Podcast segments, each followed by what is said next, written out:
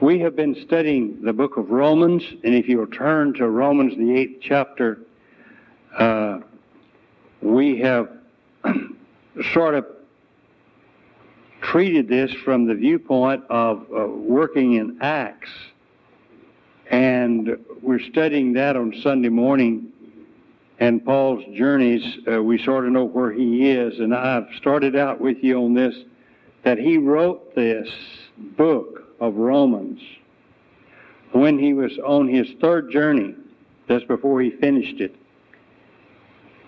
But really, to sort of get a view of this, you can see he's had three journeys, and he's in his third journey, his last journey.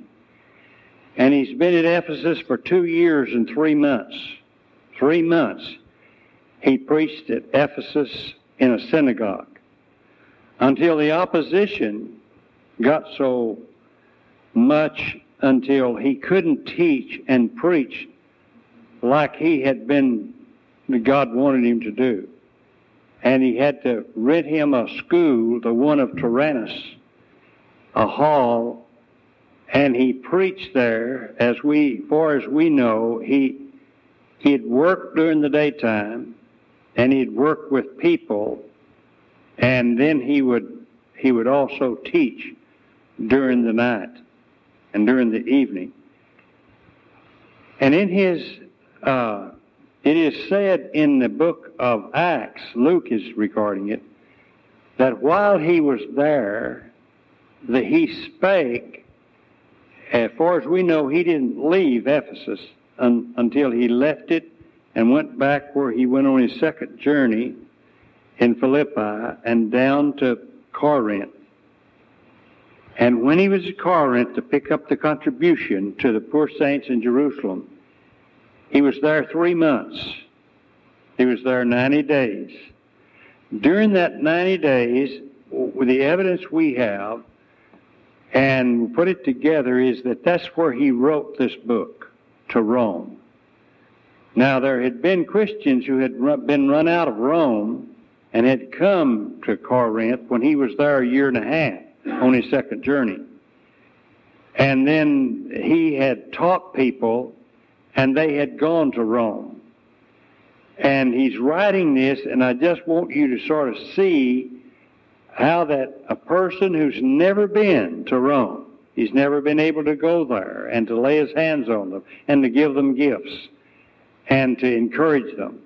But he's writing this book, and we have seen that, and we have read the first chapter, and, and he, he starts out by saying that, that, uh, that he was not ashamed of the gospel, for it was the power of God unto salvation to everyone that believeth, to the Jew first, and also to the Greek. Now, what you have to understand that he's laboring under this, under this great picture that of the first few years of the church, he was one of those, as we talked about this morning, he was one of those Greek persons that was trained in the Greek language and in the Hebrew language. He was up on that. But he was had been out in his home was in Cilicia, is in uh, Cilicia, and uh, he had he was one of the ones that was leading the opposition against Stephen's and trying to pinpoint his blaspheming the law and God. And he held the coats of those that stoned Stevens. Now he had all of that behind him, and he had killed a lot of Christians. He'd killed a lot of Christians. He'd been so, so against Christianity and people teaching that the Messiah was raised from the dead. But now, when he has changed and God touches his heart, and he's given three journeys to teaching and to spreading the gospel, he has some people over in Rome that he's never been. He's never been there. But he's worked and been run out of cities and been beaten, and he's been treated terribly by the Jews. the ones that were feeling just like he was in the first few years of Christianity. And yet he, he knows Christ is the Messiah. And he wants to write to these people over there in, and, and he wants to give them a letter, and God is inspiring it. And the first thing he does, he said, I'm not ashamed of the gospel. It's the power of God unto salvation to everyone that believeth, to the Jew first and also to the Greek. For therein is revealed the righteousness of God from faith unto faith. That is, from the faith of the person who will teach it and the person who will believe it.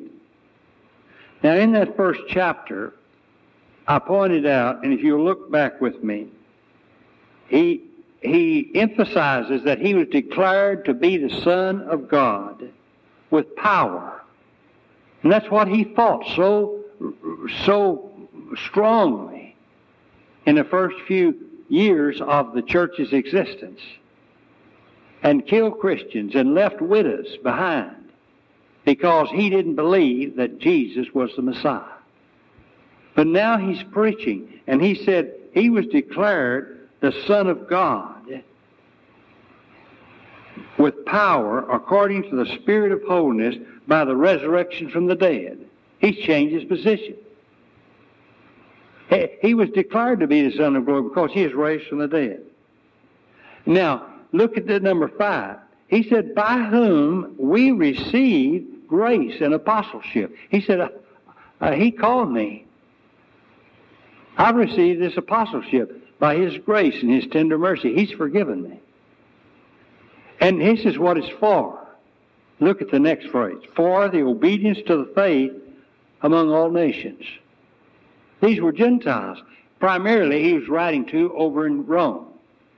Now, there were some Jews there, but he was writing and he was wanting them to know that this was for all nations. And it's for his authority, it's for his name, it's for his honor and glory.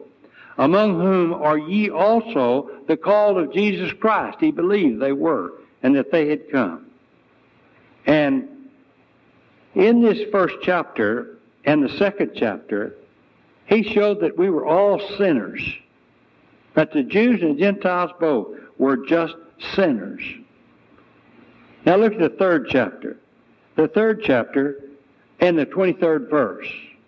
He said, all of us have sinned and come short of the glory of God. Now, he says in the 24th of the third chapter, being justified freely by his grace through the redemption that is in Christ Jesus.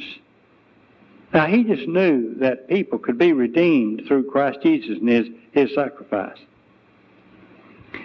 And look at number uh, 25. Whom God hath set forth to be, that is the continuous sacrifice and cleansing power, propitiation, is the continuous atonement for our sins. It's a continuous atonement for our sins. It's like a lamb that's being slain every moment. In the Old Testament, where they had a lamb picturing Christ coming, well, Christ is that lamb. But you have to believe in it. Look at the next phrase. Through faith. And you have to believe it's in His blood. It's faith in His blood. It's not in the law not in the keeping of the law. It's not in the keeping of rituals. It's faith in His blood. What does that claim? What does that declare? What message does that have? It declares uh, His righteousness for the remission of the sins that are past through the forbearance of God.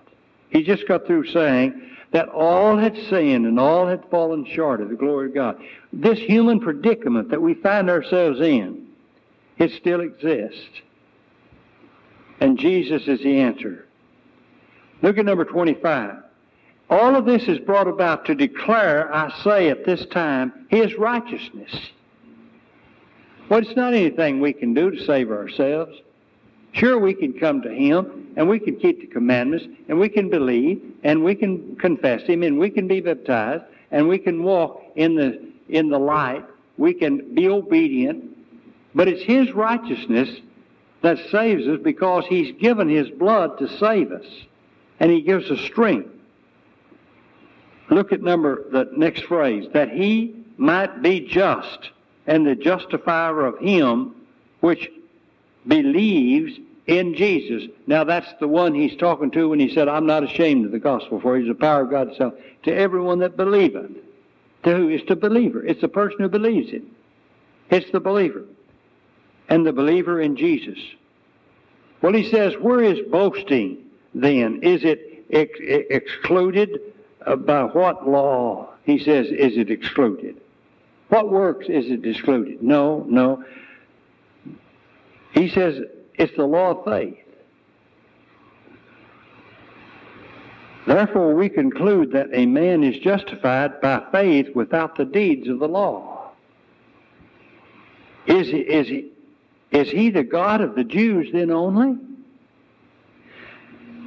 Is he not also of the Gentiles? Yes. Of the Gentiles also seeing it is one God which shall justify the circumcision by faith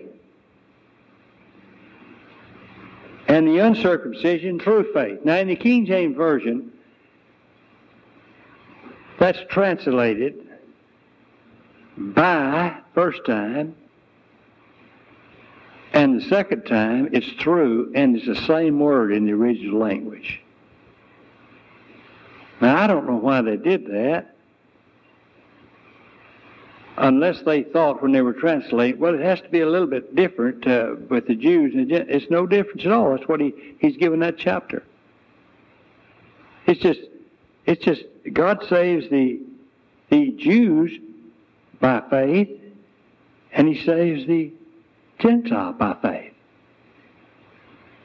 And do you then make void the law through faith or by faith? That same word is just, it's used, it's translated different. God forbid. It's no difference. We establish the fulfillment of the law.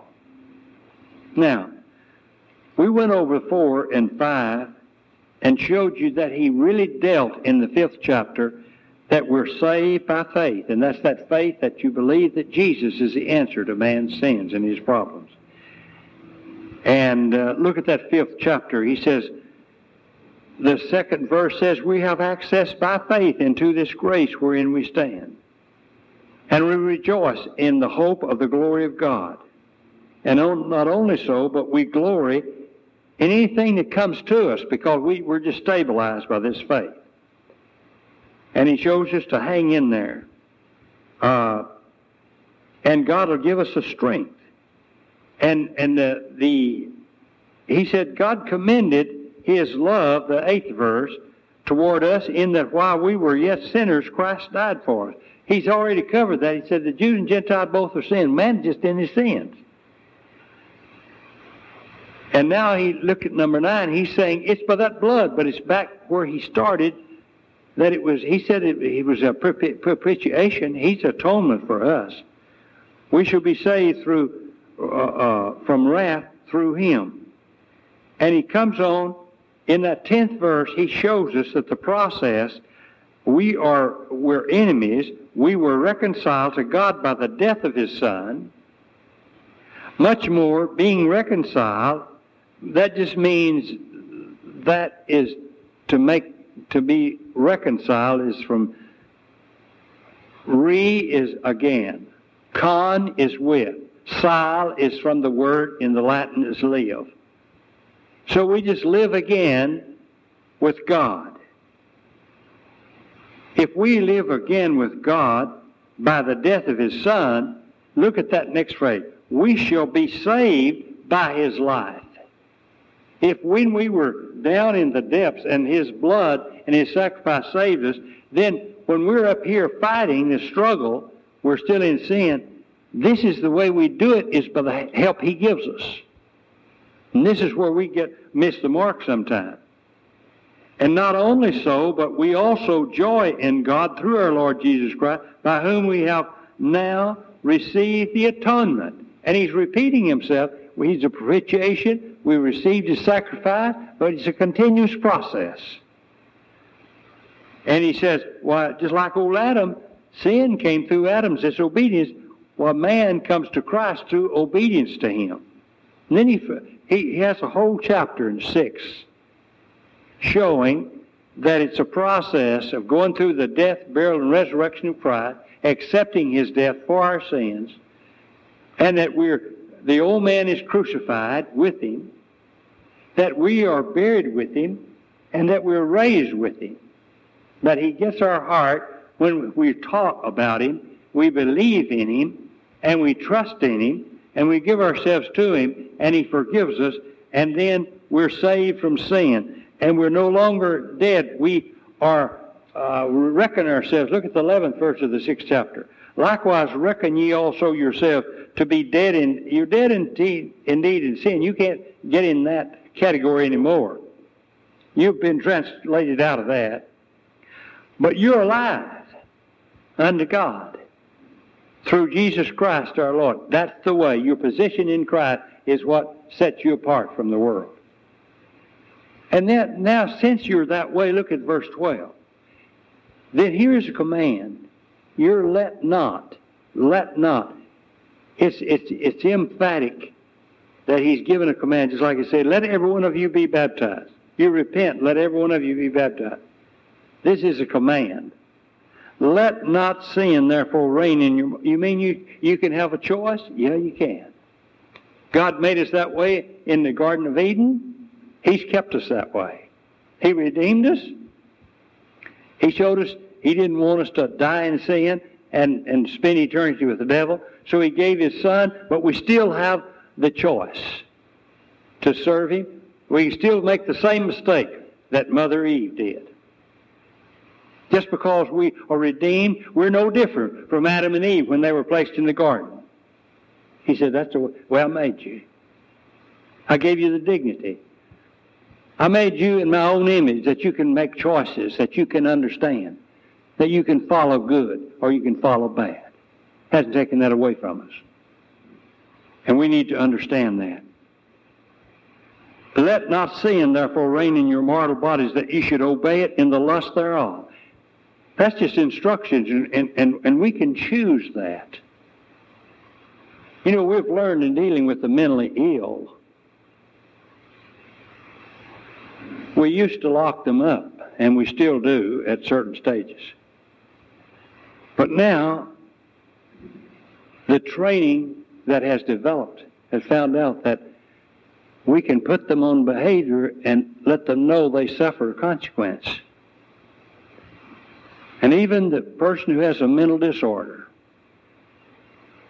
can be put on a third floor and a second floor and a first floor and finally can go out on the street if he is responsible.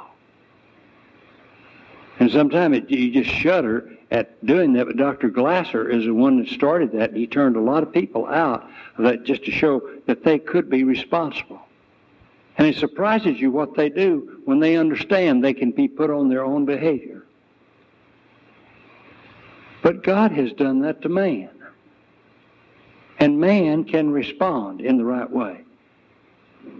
And we need to understand that the greatest way that we can make adjustment in a congregation in the body of Christ, with all of our frailties and inferiorities and our lack of really being trained as we ought to, that we have the ability to make right choices. We don't have to act silly when we get older or even when we're younger. We may, but we have a choice to make uh, uh, the, uh, have the kind of behavior that we know is acceptable and is acceptable to people. And God has put us on, on the behavior here. In that 13th verse it says, Neither yield your members as instruments of unrighteousness unto sin, but yield yourselves unto God unto God as those that are alive from the dead, and your members as instruments of righteousness unto God. Now, in that ordeal that happened at, at Littleton, it was wonderful to understand that a lot of those young people knew what it was to receive Christ into their hearts and lives. And I know we differ on that in different churches and different denominational doctrines. The ones of us of the church of our Lord, we, we know that they shall all be taught of God. And we know that we can understand how you're born of God, and that chapter 6 teaches us. And the, and the eight cases in the book of Acts, how to become a Christian, we say, well, the way to do it, just, just, just do it like that. And just do what they said and, and obey God, and, and you'll have Jesus in your life. Well, those, those kids, regardless of what they'd been taught, many of them had been taught that Jesus existed and Jesus gave life and Jesus promised eternal life. And it's wonderful to know that, and, and, and we, we think, well, you, don't just receive Jesus, you just say, let him in your heart. Well, you do when you become a member and you're born of him. That's what that's teaching. Is that's the way we appropriate Christ.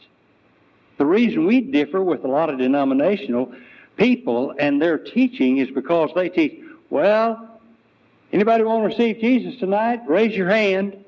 We'll have prayer. He'll come into your heart. This is where it started. We sort of shudder and say, well, there's, there, we can understand how. You, you let him into your heart and life. That's true.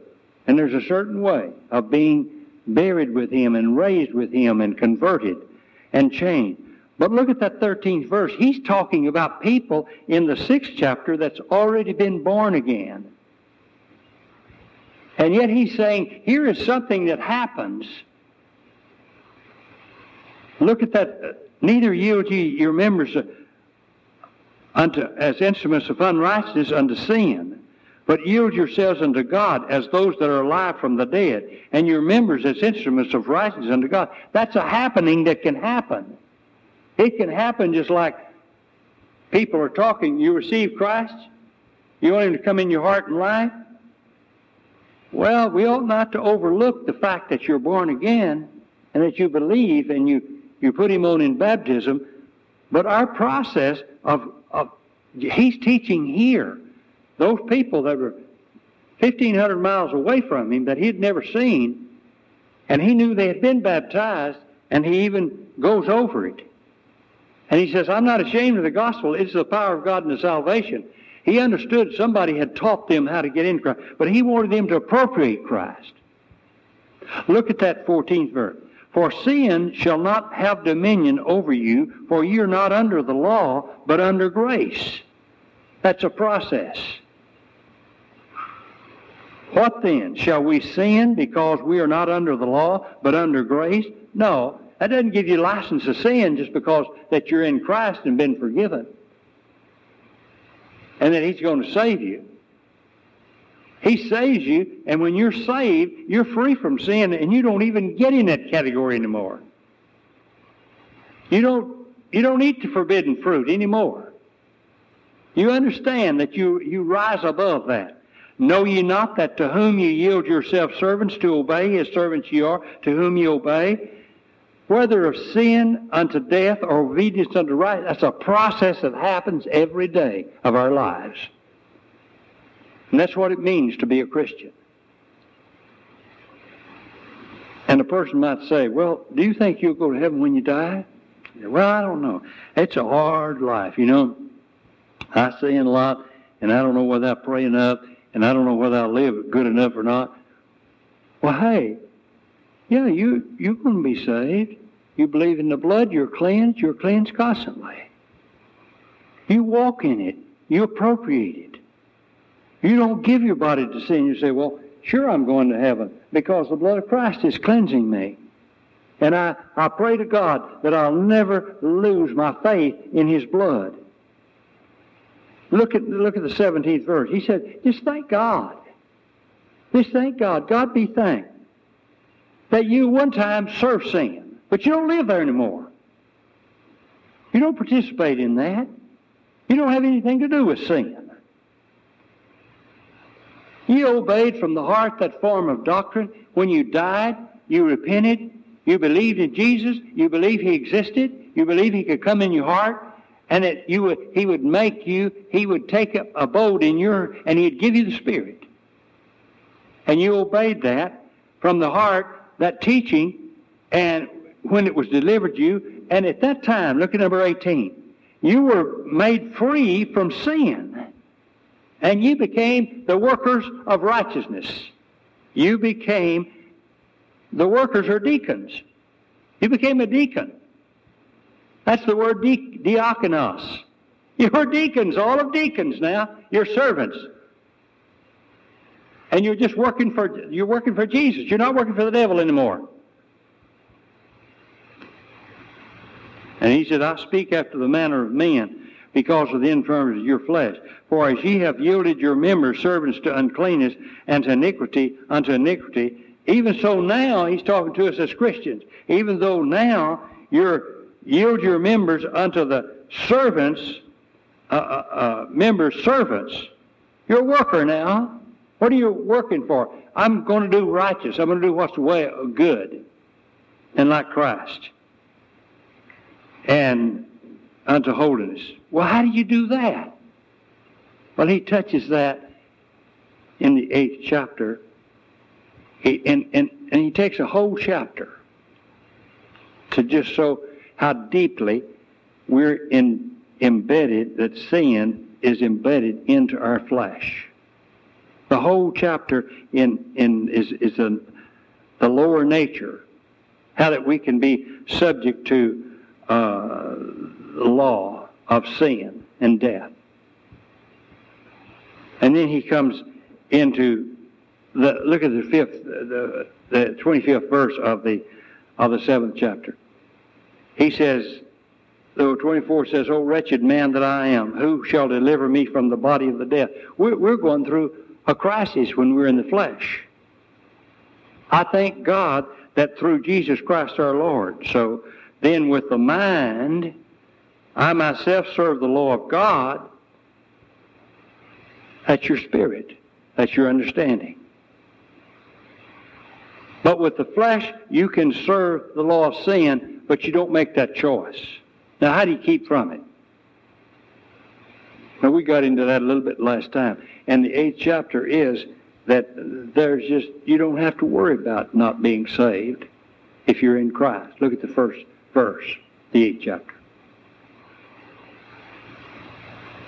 Now, after he said the six and seven, and after he said that we're all understand, and he said, just like Adam sinned, and he, he, he brought everybody into this condemnation state, then Christ was saved, and he brought everybody into a state where they can be saved. And now he's saying, therefore, now no condemnation. There's no condemnation. Here's the, here's the climax of all. There's just not any condemnation. I painted you a pretty dark picture. I showed you where the Jews and the Gentiles are all understand, and they're all doomed to hell, and they all have a nature. Uh, they're, they're depraved. They're totally depraved, as the denominational world and the uh, they say totally depraved and can't do anything about their God. That isn't true. Till God uh, zaps you or something we are have a nature that is depraved. It's fallen. It's a fallen nature. And when we get to the age when we know difference between mm, uh, sin and righteousness, that's when we can make the choice.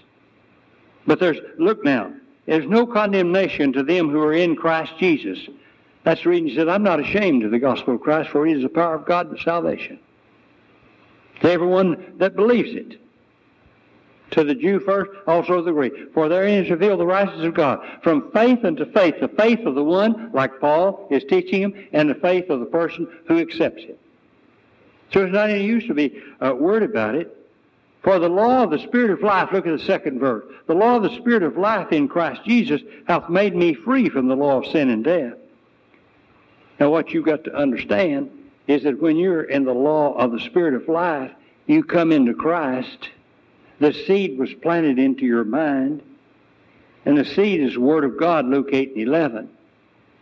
And, and the, seed was planted in your mind, and you received Christ when you believed that He died and was buried and rose, and that if you will die to your sins, and that you'll be buried, in the likeness of water baptism that you'll be buried with him and you'll be raised. And He's covered that in the sixth chapter. And it's been taught, he's taught it over three journeys. Many of the Corinthians hearing believed and were baptized. He has taught it to the Galatian brethren and said, Therefore we are all children of God by faith in Christ Jesus. Many of us baptized into Christ have put on Christ. And he uh, has written to the Colossians and said, buried with him by baptism, where we are all raised to walk in a new life. In so many places that it's been taught, and, and we know that it, it, you've been made free from the law of sin and death when you're in Christ. Look at number three. For what the law could not do, in that it was weak through the flesh, God sending His own Son in the likeness of sin of flesh, and for sin, condemned sin in the flesh. So when you're in Christ, you're free from sin. When you've been baptized into His body and into His blood and put Him on, you're free uh, from condemnation. That the righteousness of the law must be uh, fulfilled in us who walk not after the flesh, but after the Spirit. So what is that? As to listen to the Spirit, to obey the Spirit's words, and to let Him come into your heart. For they that are after the flesh do mind the things of the flesh, but they that are spirit, the things of the, of, of the Spirit. For to be carnally minded is death, but to be spiritually minded is life and peace. Because the carnal mind is, is against God, for it is not subject to the, the law of God, neither indeed can it be. And that's the reason he used the seventh chapter just to show that what I would do, I do not. That which I would not, that I do. And he said, he's, he's given us the instruction through Christ. We just listen and we make the right choices. So then they that are in the flesh cannot please God. So you can't be guided by that. But ye are not in the flesh, but in the Spirit, if ye have received the Spirit. Now, when did you receive the Spirit? Well, according to Acts 2.38, he'd been preaching that. Uh, uh, Peter preached it, and others preached it, and he didn't receive it. He, Paul was killing people who believed it. But finally he changed, and now he's given his life, and he's doing everything he can to spread the gospel to the uh, Asia, and he established all the seven churches while he's right here before he goes there three months to write this epistle. And just think how much work he's doing to try to get people of the world to see the truth of the gospel. And when you see that working, you can see what a wonderful thing that he's doing. And he's saying, so then, uh, number nine says, But ye are not in the flesh, but in the Spirit, if so be that the Spirit of God dwells in you. He's writing that to them, and he's endeavoring them to walk after the Spirit. Now, if any man have not the Spirit of Christ, he is none of his. But they had had the Spirit of Christ, and he told when they had the Spirit. And in the sixth chapter, he said, You became alive with Christ when you were raised with him in baptism. And uh, he says, and if Christ be in you, the body is dead because of sin, but the spirit is life because you're living right and you're doing right. And he said, but if the spirit of him that raised up Jesus from the dead dwells in you, there's a spiritual being. He that raised up Christ from the dead shall also make alive, quicken your mortal bodies by his spirit that dwelleth in you. That's a process that goes on. And he's teaching them. And he says, We are debtors to live not after the flesh, but after the Spirit.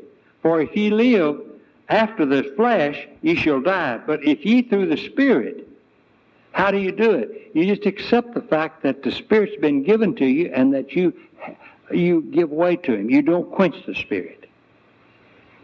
You don't put it out of your life. You accept it.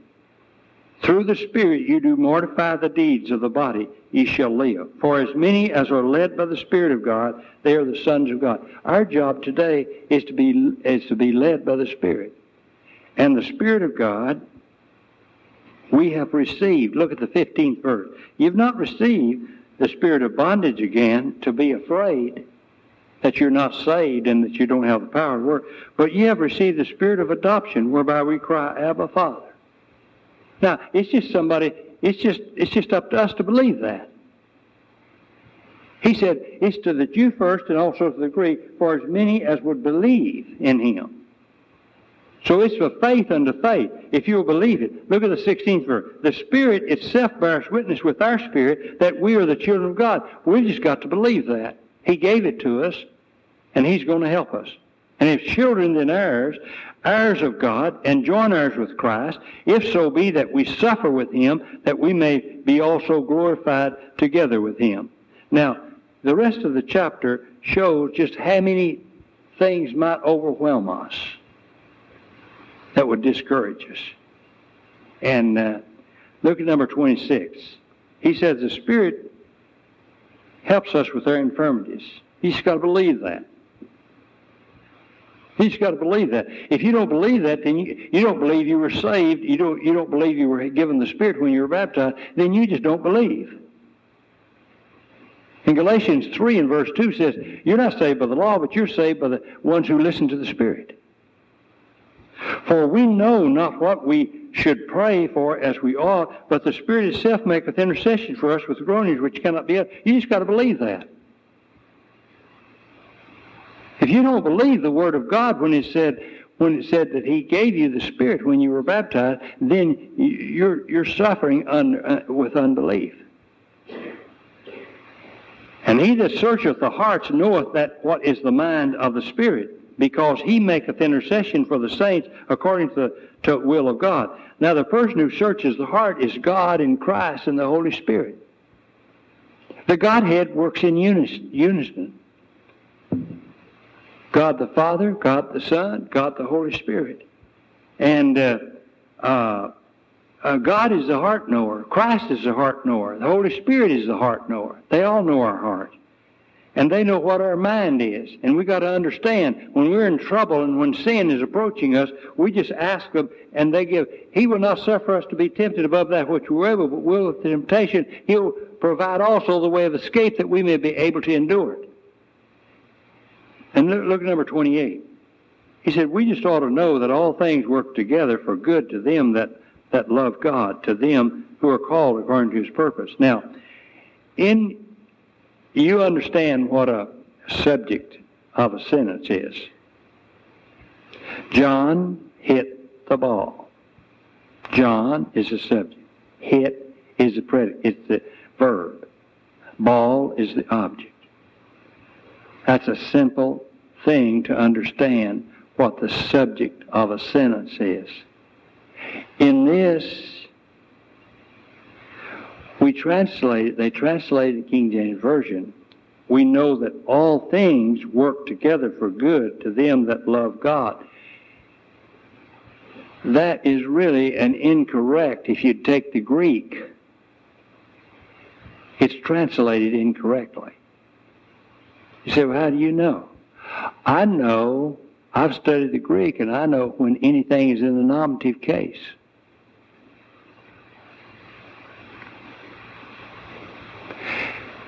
And I know that sentence that God is the nominative case. It's a subject. And I know from studying the Greek that all things is in the accusative case is the object.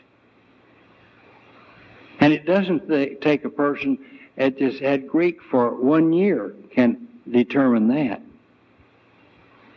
When you look at it, when you translate it like the original language, we know that God is the nominative case.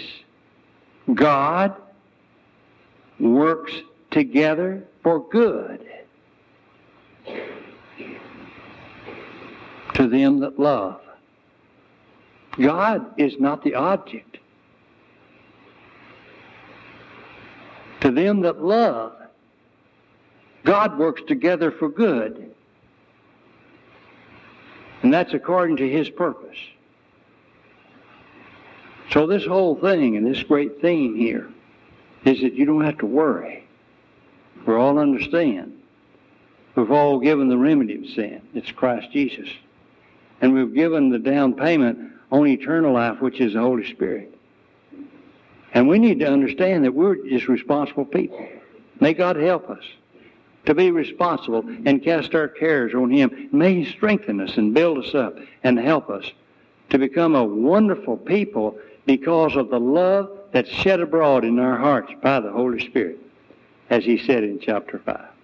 If you're here and subject to the call, you need Jesus, to come as we stand together and sing.